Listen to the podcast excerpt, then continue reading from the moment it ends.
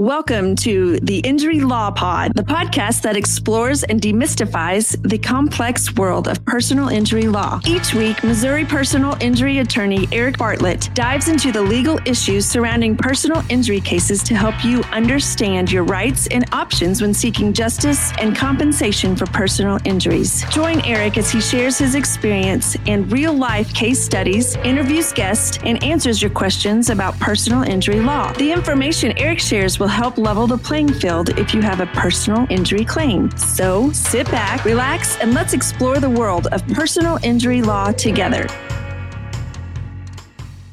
Hello, and welcome back to another episode of the Injury Law Pod. I am your host, Eric Bartlett, 27 year personal injury lawyer, and we continue on with our mission of denying Dr. Evil also known as insurance companies. Their goal of providing injured people fair compensation when they're hurt. So, in that effort, uh, we've been going through the anatomy of a car accident injury claim, and we've gone all the way from before the accident ever happens to the last episode, which was the claims process and what it looks like dealing with the insurance company. And now we've gotten to a point where the settlement is not going to happen for whatever reason. I covered a lot of different scenarios in that episode. And what we do know is now we've got to move it to the next stage to get the claim resolved. And that next stage is a lawsuit. And so that definitely requires a lawyer if you're going to get it done right. I think I can safely say that. I talked about a little bit of you could file something in small claims court if that was something, or if your claim is something that fits within that category. But for the most part, you're going to want a lawyer. So I put the tie on today. I'm ready to jump into getting into court. And uh, here we go. So, what does it look like to file a lawsuit? Well, it's kind of funny because when I'm in jury trials, I hear lawyers, defense lawyers, insurance lawyers, uh, they're usually asking potential jurors um, questions about whether you, they're just going to automatically believe whatever the injured person says. And one of the ways they do that is they like to have a a little statement about do you know it just takes a piece of paper filed with the court to get a lawsuit going. And that's sort of true, but it takes usually several pieces of paper.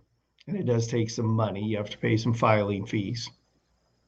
And you have to pay uh, either to have the sheriff serve the legal paperwork, or if you're going to utilize a private process server person, got to pay them. But everything does start out with paperwork. And what happens is uh, we, as the people making the claim prepare what's called a petition for damages. And that petition for damages lays out the allegations that we have against the person or persons or businesses or whatever that might look like that we allege caused our client an injury and why we think they're responsible for those injuries. And you get that filed with the court and then the process starts from there. And the process begins by the court getting everything on file getting a judge assigned to the case and then also they issue a summons and the summons is what goes with that petition for damages. And that has to get personally served on the people getting sued, which is only fair, right? if you're getting sued, you should be getting actual physical notice that you're being sued. So it would not be fair if it was just required that you put something in a newspaper or some other way that's not personal service. Because once you're getting sued, you need to have the right to defend yourself.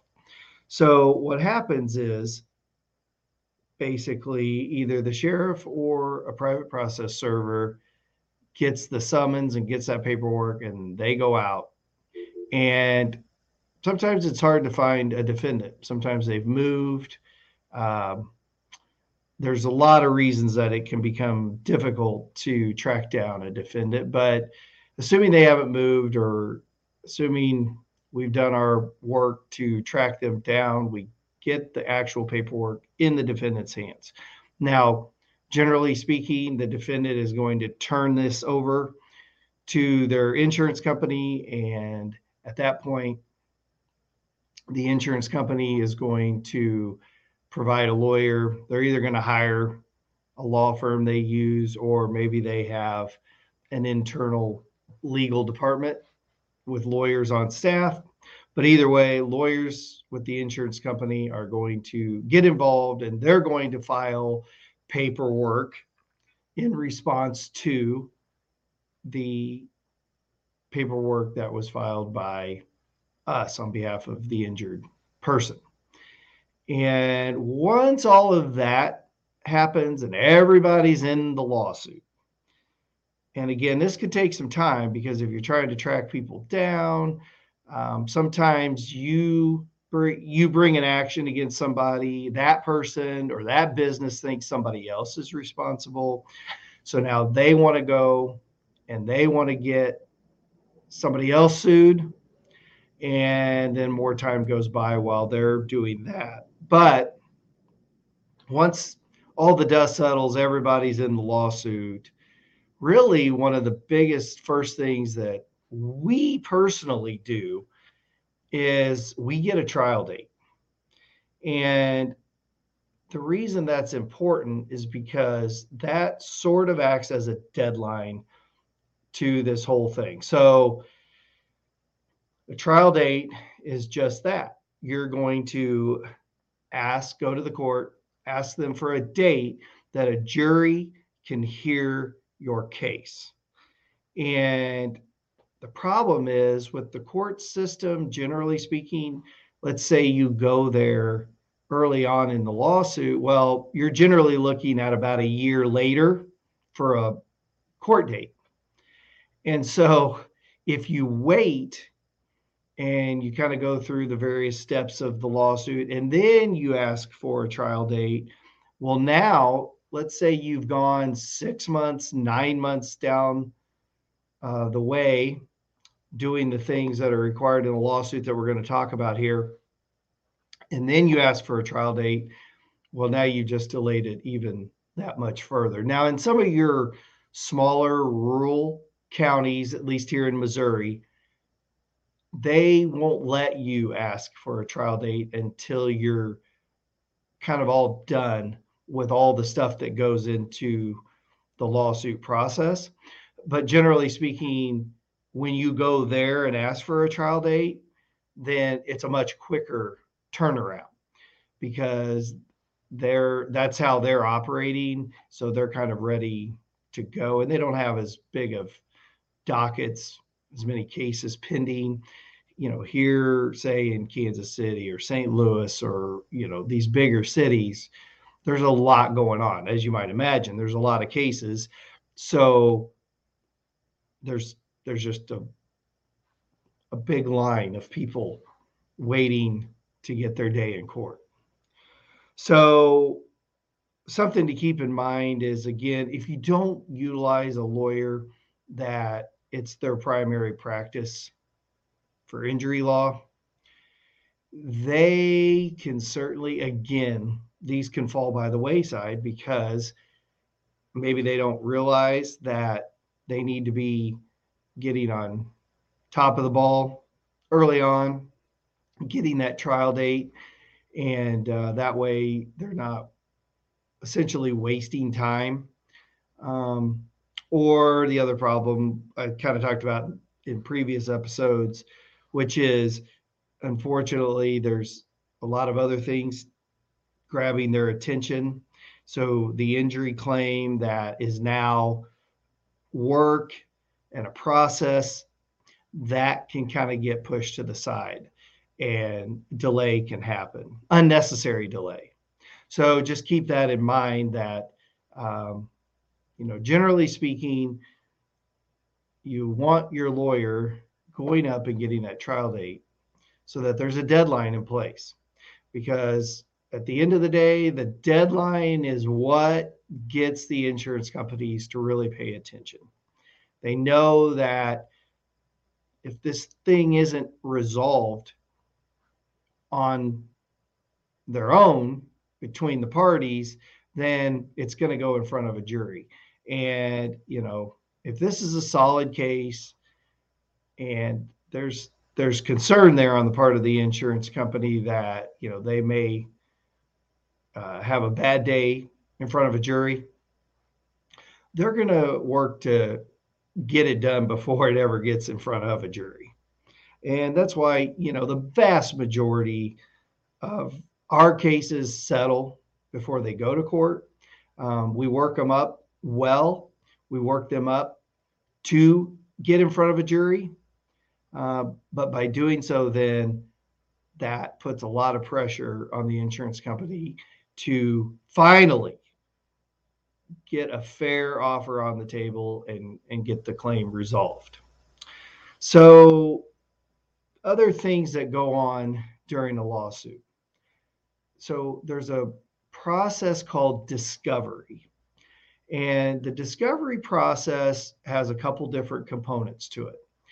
The first one is basically submitting written questions uh, to the other party.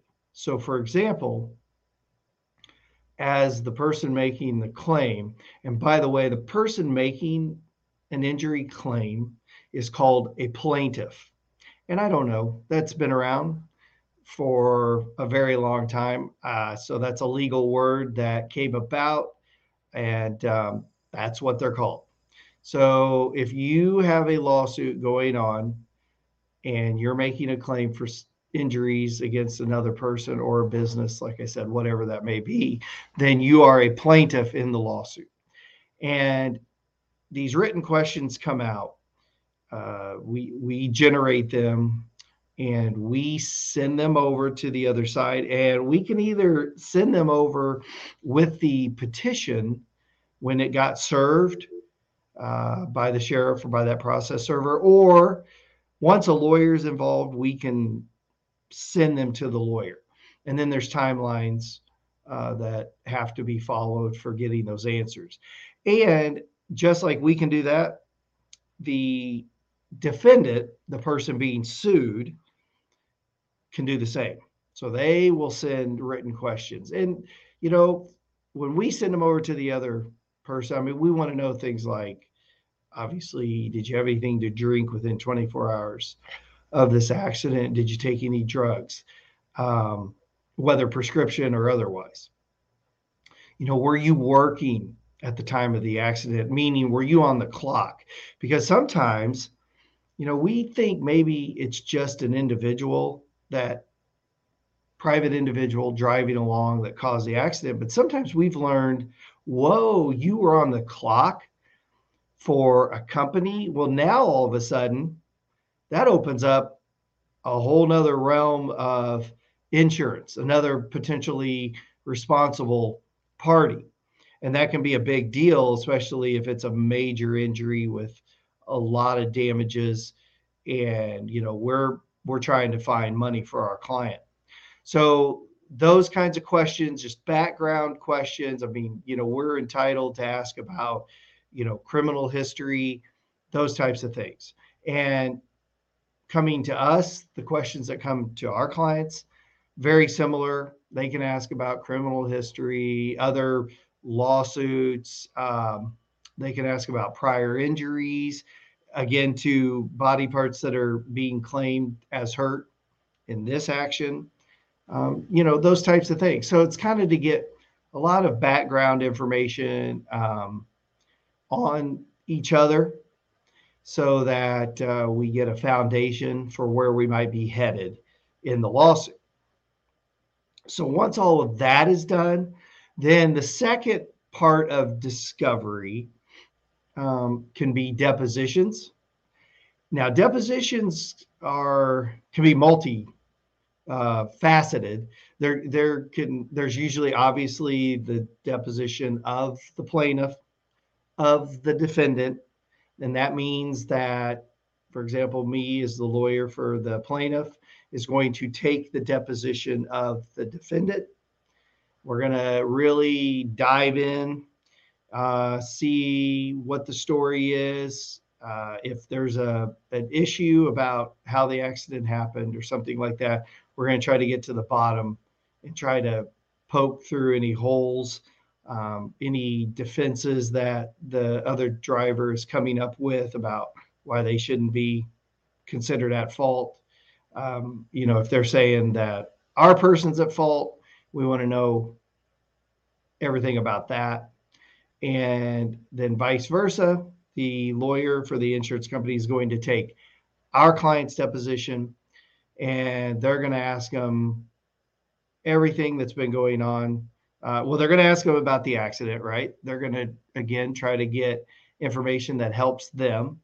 Um, they're going to ask them about their injuries. They're going to ask them about their prior medical history, uh, again, as it relates to issues with the body parts being claimed as injured. So when the lawyer for the defendant is asking our person questions, it's going to be centered around the accident, what happened, you know, trying to figure out if there's fault on our person. It's going to be asking about the um, injuries that are claimed. It's going to be asking about prior medical history. It's going to be trying to find if the person had issues in the past. Now, usually by this point, they've gotten medical records and things like that, and they uh, have a good handle on our clients' medical past and the injuries that are being claimed, but they're trying to get the details. And again, they're always looking for anything that might help them. Um, they're going to really find out details about how the injuries have affected them as well. I always tell my clients there's really two purposes to these depositions for when they're getting asked questions. Number one, eh, there's actually no priority. There's two purposes equally important. Number one, they want to size up our client as a witness. So they they want to be able to go back to the insurance company and tell them that either our client is going to make a good witness, a jury is going to like them, a jury might want to give them money for their injuries, or vice versa. Uh, they're going to tell them, you know what, this person's a jerk. And I don't know that a jury is going to really love them or want to give them much money. And so, really important uh, when giving your deposition that you don't come off as a jerk. Uh, so, anyway, that's the first purpose or a purpose. And the second one is to get all the details about the accident, the injuries claim, the medical history. And again, the defense lawyer is looking for all the things that can help them if they have to go try the case for the jury and obviously the insurance company wants them to get everything they can so that they don't have to pay as much as we want them to pay. So those are depositions. The other thing, uh, deposition wise, is what if there's witnesses to the accident, right? Well, we're going to round them up. We're going to take their depositions. Um, if there's people that have been a witness to how this has affected our client, things like that, those depositions may occur, family members, things like that. Um, expert witnesses. So a lot of times in lawsuits, you have expert witnesses, right? That can be anything from you know, if there's any question about how the accident happened, who's at fault, things like that, well, then there could be an accident reconstructionist involved. That's a an expert that can take all the physical evidence and reconstruct the accident. Um, again, we talked about the black box that's in vehicles. So if there's black box data, they can utilize that uh, to figure out you know speeds and and how the speeds affected things um, they take the deposition testimony of the people that were involved in the accident and they can use that in coming to conclusions. Um, but anyway accident reconstructionists uh, can come in and give their opinions as to how the accident happened and basically who's at fault.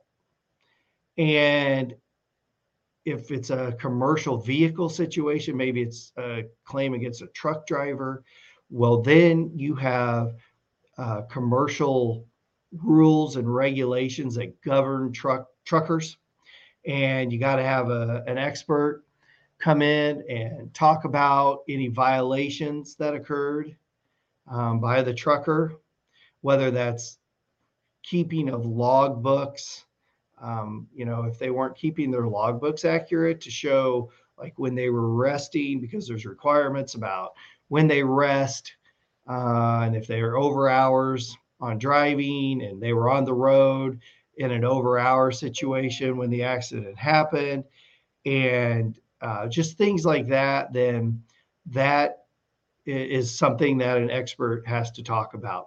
If there was um, oh policies procedures by the company they didn't adhere to them and you know that led to a problem with the driver and that played into how all of this unfolded and the accident happening again that's where that expert would come into play you've got to have an expert witness on that and again if we've got experts well another example um, well let's just stick there so if we've got the experts then the defendant's going to also have the experts because there's always two sides to the story, right? At least that seems that's how it seems to go in lawsuits. Um, and so they're going to want to have experts to counter what our experts are saying. So you get into all of that, taking expert witness depositions and medical. You've got to have medical testimony connecting claimed injuries to the accident and so you've got to have doctors testifying that you know these injuries are a result of the accident you if if this is something that we're claiming is a lifelong injury and that the person may need uh, special care throughout their life you've got to have a life care planner expert um, if it, then if there's going to be a lost wage element throughout somebody's life, you've got to have an economist. You may have to have an economist to take the numbers that the life care planner put in uh, place because a life care planner is going to say it's going to take X amount of money to provide for the care of this person for the rest of their life. But then you got to have an economist break that down into present day dollar amounts. So there is a lot that goes into lawsuits depending on the severity of the injuries, the complexity of the case. And so, again, this is why there are personal injury lawyers. And again, why you really want to have a dedicated personal injury law firm handling the case because there's just a lot that goes into it. The other thing is this it costs a lot of money. I've already mentioned four or five different types of experts. These come with significant costs. I mean, you're talking about doctors, and usually doctors that have a practice, right? They're doing medical work, but then they've also made themselves available to do this legal type work. And so they're going to charge a lot of money. It's not cheap. And you've got economists, You've got life care planners who a lot of times are medical doctors or they might be nurses. They're not cheap. I mean, we end up in the tens of thousands of dollars on case expenses. And as you'll probably recall, these are expenses that we, the lawyers, put up. We write the checks as we go along, and we get reimbursed only if money comes back. So, and again, that's why you want to have a really strong, dedicated injury law firm that's able to handle the expenses that come with properly pursuing these lawsuits. Again, there's people, there's lawyers that will get involved and they're over their head and they they don't have the resources to handle these kinds of claims, and that's a that's a really dangerous situation because it can lead to a bad result. So this is the discovery process, and it can take a while from again exchanging the written documentation to then getting into depositions. I mean, depositions can stretch out over a, a period of months. And, you know, until all those depositions get in place. And again, you kind of got to start with, you know, the fact witnesses is what we call them, right? The people that were involved in the accident, the plaintiff, the defendant, independent witnesses, things like that. You got to get that foundation.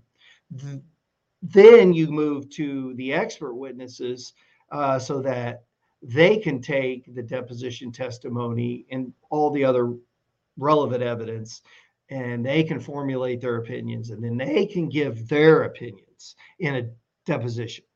So it's a pretty lengthy process, but that's discovery. If you ever hear discovery, the discovery process. And by the way, let me just say this is a good opportunity. You know, I unfortunately uh, am up against the expectations of what people see on TV. And it cracks me up and it cracks up most of us lawyers that because of the nature of TV and uh, TV episodes, you know, it's a, um, it has to be a quick turnaround on TV, right? I literally, I don't know if you've ever watched the show Suits, uh, but it's a show that I watched and it was enjoyable, but it was so unrealistic. Literally, I saw an episode where somebody was in a car accident and within two days, they're in court and they're setting it for trial within two weeks. And within that whole episode, right, it's gone from the car accident happening to a trial and it's like no that that just doesn't happen. So again they have to do that because of the time constraints of a 40 minute or one hour show but that's just not that's just not realistic. You, you're talking about months and again most likely uh, depending on the complexity of it year to year and a half before you're going to get a resolution on a injury claim in court that's been filed as a lawsuit. And as far as the actual jury trial, we can talk about that in a second. Let me actually talk about uh, settlement during the lawsuit. So, because you're in a lawsuit, does that mean it's not going to possibly settle out of court? Remember, I had this discussion about in court, out of court, what that looks like. Okay, so we're in court now, right? We've got this lawsuit on file. Things are happening. Um, but a lawsuit, the legal claim surrounding a lawsuit can settle at any time. And what do I mean by that? That means you could file the lawsuit, you could be waiting to get the defendant served, and you know what? It gets settled. Maybe uh, the insurance company, maybe the fact that you filed the lawsuit woke the insurance company up. Maybe now they want to settle it. They want to get more realistic. Maybe the defendant gets served, they turn the paperwork into the insurance company and they now say, hey, you know what, let's take another look at this. It can get settled then. The lawsuit can get settled literally at every stage. Maybe we show up to set it for trial and you know the defense lawyer says to me hey they're they they want to talk settlement now. Okay let's talk. Uh, but anyway it's not the norm for that to happen. Um, i mean generally speaking if it didn't get done for whatever reason and a lawsuit had to be filed, it is going to take some work and some time now to to get this thing re-evaluated by the insurance company and get it to where maybe now we can talk some real money. So generally speaking, what happens is after some depositions occur, um, the the issues have been narrowed down, have been brought into greater focus, if you will. Um, then at that point, it's probably a good time to see if there's a opportunity to get it resolved. One of the big things that's been happening now for quite some time, but man, with COVID, all of that, it really became even more prominent because jury trials weren't happening. Nobody was actually going to court to resolve these claims. It's mediation. And a mediation is simply the opportunity to come together plaintiff, defendant, lawyers, um, and a mediator. And a mediator, a mediator can be a retired judge. A mediator can be a retired lawyer that did injury work for a long, long time. If we're talking about an injury claim, there's mediations for all kinds of different lawsuits, but we're focused in on an injury claim. Anyway, it can be a practicing lawyer. Maybe it's a lawyer that's been doing this for 27 years. And people know that lawyer has a good reputation, knows what they're talking about, and they want to hire them to try to bring the case to a settlement. So, a mediation provides a great opportunity for everybody to focus in for whatever it looks like two hours, four hours, six hours, eight hours, two days. It just depends, again, how complex it is and how far apart everybody is. But it's an opportunity to come together and try to get a settlement on the claim. And the cool thing about a mediation is there's nothing binding about it. So you can go do it. Um, you have to pay the mediator. Again, that becomes a case expense that the lawyers put up front. And if and when there's a settlement, they will get reimbursed on that. But they're they're willing to pay the mediator to try to get it resolved. And usually it's split. Usually the mediator's fee is split between all the parties. So if it's a plaintiff and defendant, then those two are split, splitting it equally. If there's multiple parties, they're splitting it equally. But um, yeah, it's a great opportunity for everybody to come together, sit down, and try to get this resolved. And it's not binding. So let's say that uh, you know it just doesn't get done and you know one party's at one number the other party's at another number um, everybody can walk away and keep pushing down the road for their uh, eventual day in court. But mediations are a really really um, big thing at this point and you know we find them useful.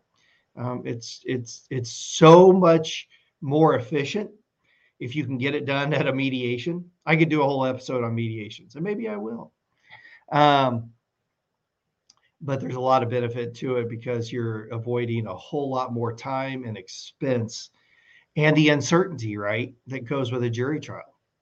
Um, we always talk about a jury trial is like it's kind of like going to the boats because you are you're rolling the dice so to speak because you are putting your legal case in the hands of 12 people that they're going to do their best job. I, you know, I've tried a lot of trials in front of juries, and um, juries take their job seriously. It's so funny because, right, everybody's always like, "Oh, jury, jury duty, jury duty," but once they get in there, they actually eh, they I think they enjoy it for the most part, and you know they take the job seriously and they listen, and um, you know they try to render a fair result. But the problem is nobody knows what that's going to look like. And so it's rolling the dice and it, it's taking a lot of risk. And so if you can get something done sooner rather than later, and again, a mediation is a great opportunity for that. That's that's the benefit of that. So that's one way you can settle before you ever get in front of a jury. The other thing is an arbitration. Now, arbitrations, and again, could be a whole nother podcast, and maybe it will. because arbitrations have a lot of downsides. So a lot of companies, you don't even realize when you're using their service or their product part of the agreement. You know how you get the terms of service that you don't read, you just scroll to the bottom, hit agree, go on so that you can get to using the service or the product. Um, in there, they basically put a forced arbitration clause. So basically, if if you have a an issue, say something, whatever it is, the service you're using, the product you're using, it causes you harm, well, you have to uh, utilize an arbitration process not a jury process. And uh, defendants like that better because arbitrators are usually going to be um, lawyers, retired judges, um, not everyday people that maybe have the empathy that a jury would have with somebody that's been seriously hurt. They're going to look at it more along the lines of uh, legal wise. And so there's just a lot of downsides to arbitration, but arbitration is certainly another way that uh, cases get resolved. And an arbitration is binding. Uh, there is non binding arbitration, but most of the time, especially if it's forced on you, it's a binding arbitration, meaning whatever the arbitrators decide, you're stuck with it. So that is another way that these cases get resolved. But finally, when all of this has come to conclusion, and if it hasn't gotten settled, whether it's on your own, whether it's through a mediation, whatever, then you're going to a jury trial. And a jury trial for an accident can look like Eh, probably a two day event minimum because usually there's quite a bit of time involved in picking the jury. So usually like 45 people are brought in. And from that, it's whittled down to the 12 that are going to decide the case. So that takes some time because you, you know, as the lawyers, we have to go through and we have to ask questions of 45 people to find out if they're going to be the right person to sit on this particular jury. Okay, that that's what it comes down to. And that involves whether they hold any preconceived opinions that is that's going to affect their ability to simply listen to the evidence in this case and render a verdict simply on the evidence in this case. Everybody's got opinions, right? Everybody's got ideas. But if their opinions or their ideas are going to affect their judgment on this particular case, and they'll admit to it, then they're not a good fit for this jury. So, anyway, that takes a while. So, generally, minimum two days for a jury trial. Uh, again, if it's just a simple, you know, person against person, and that's how this is breaking down then you you you know spend half a day picking a jury then you got opening statements and then you start putting on evidence and then you got closing statements and then the jury gets it and then they make a decision um, it can go for weeks you know if somebody was killed if there's lots of experts or if somebody was paralyzed or whatever right if it's a really big injury or death, something like that. It can go for weeks. It it can. I mean, there's going to be experts scheduled out. I mean, there's depositions of multiple different. Oh, excuse me, depositions. There's going to be testimony. So testimony in court at that point of witnesses, and there's just a lot that goes into it. So you could be looking at two weeks, four weeks, six weeks, or beyond. So again, that's why if if there's a good opportunity to get it resolved, it, it makes sense. But sometimes it just doesn't happen. Sometimes, you know, I like to think that the insurance company is just not fairly valuing the claim. And we're going to keep pushing forward.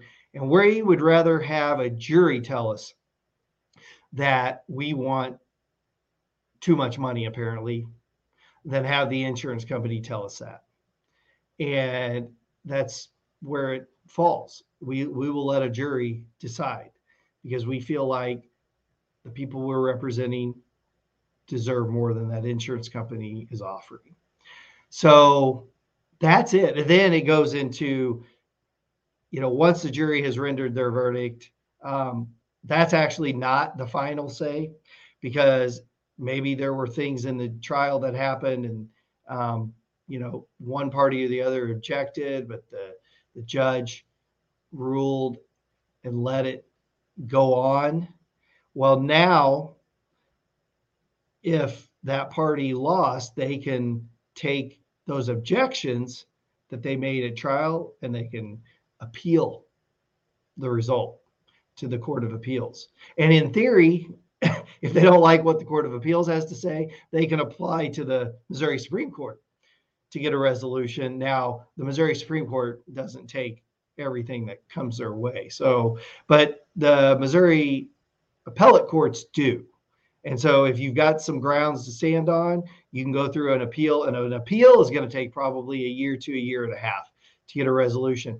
And then, worst case scenario is let's say you got a verdict, let's say you were loving life, and it goes through the appeals process, and the appellate court takes the verdict away and says, you got to go retry the case. Oh, you got to go do it again. So, and by the way, you can actually settle the case anytime through the appellate process as well. So maybe you get a big verdict, maybe they're appealing it, but guess what? At this point, you're willing to take less than what you got as the verdict. Uh, and the insurance company is willing to pay more now than they were. And it's a good time to get it resolved as well. So, anyway, hey, there's the overview of the lawsuit. Um, next episode, we're going to do kind of a quick wrap up on the anatomy of a car accident injury claim. Again, I hope you're finding all of this information useful. Hope you're enjoying the podcast. And until then, uh, stay safe.